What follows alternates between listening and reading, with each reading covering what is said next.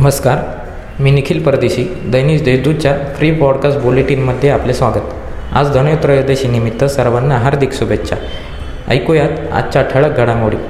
कोरोनासह भविष्यातील इतर सर्व आजारांवर उपचार घेण्यासाठी नाशिक शहरात वैद्यकीय पर्यटनाचे हब तयार करण्याचा मानस आहे. नाशिकमध्ये येणाऱ्या माणसाला पर्यटनकरिता पर्याय उपलब्ध व्हावे. यासाठी नाशिक शहराची आरोग्यासह बहुपर्यटन हबकडे वाटचाल होत आहे.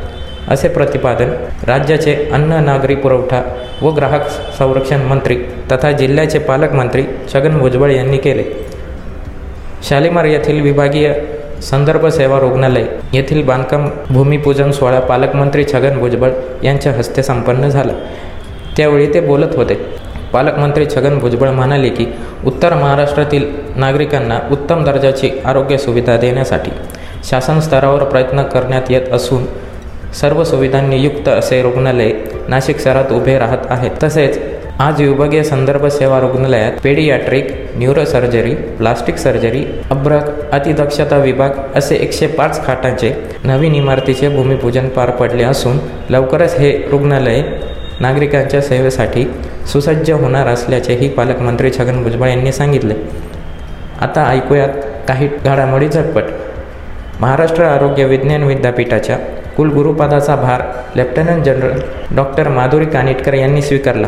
आरोग्य विद्यापीठाचे प्रभारी कुलगुरू डॉक्टर नितीन कलमकर यांनी विद्यापीठाचा मानदंड देऊन डॉक्टर कानिटकर यांच्याकडे पदभार सुपूर्द केला.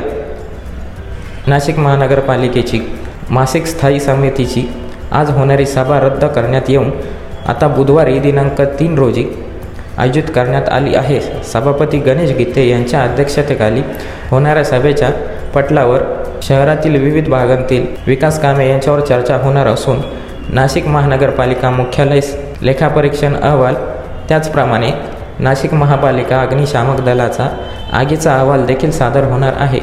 ओबीसी आरक्षणाबाबतची बाजू केंद्र शासनासमोर मांडण्यासाठी स्वर्गीय गोपीनाथ मुंडे यांच्या तोलामोलाचा अन्य कुठलाही नेता केंद्रात नाही. स्वर्गीय मुंडे असते तर आरक्षणाच्या प्रश्नांवर आत्तापर्यंत मार्ग निघाला असता. त्यामुळे जनगणनेत ओबीसी समाजाची स्वतंत्र मोजणी व्हावी या मागणीसाठी केंद्र सरकार घटना दुरुस्तीसह ओबीसी आरक्षण देत नाही तोपर्यंत ओबीसी आरक्षणाची लढाई थांबणार नाही असा इशारा ओबीसीचे नेते तथा पालकमंत्री छगन भुजबळ यांनी दिला.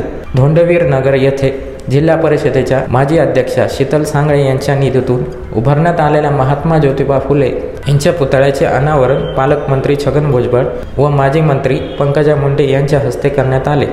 त्यावेळी छगन भुजबळ बोलत होते कोरोनाचे प्रादुर्भाव एस टी कर्मचारी शेतकरी विद्यार्थ्यांच्या झालेल्या आत्महत्या रस्ते व इतर अपघातात मृत्यू संख्येत झालेली वाढ यामुळे यावर्षी दिवाळी सणावर दुःखाचे सावट असून संपूर्ण नाशिक जिल्ह्यातील हजारो कुटुंबांमध्ये यंदा दिवाळी साजरी होणार नसल्याचे चित्र आहे. गेल्या चोवीस तासात बावन्न नवे कोरोनाबाधित रुग्ण आढळले आहेत. तर पस्तीस रुग्णांनी कोरोनावर मात केली आहे. या होत्या आत्तापर्यंतच्या ठळक घडामोडी. सविस्तर बातम्यांसाठी देशदूत डॉट कॉम वेबसाईटला अवश्य भेट द्या. धन्यवाद.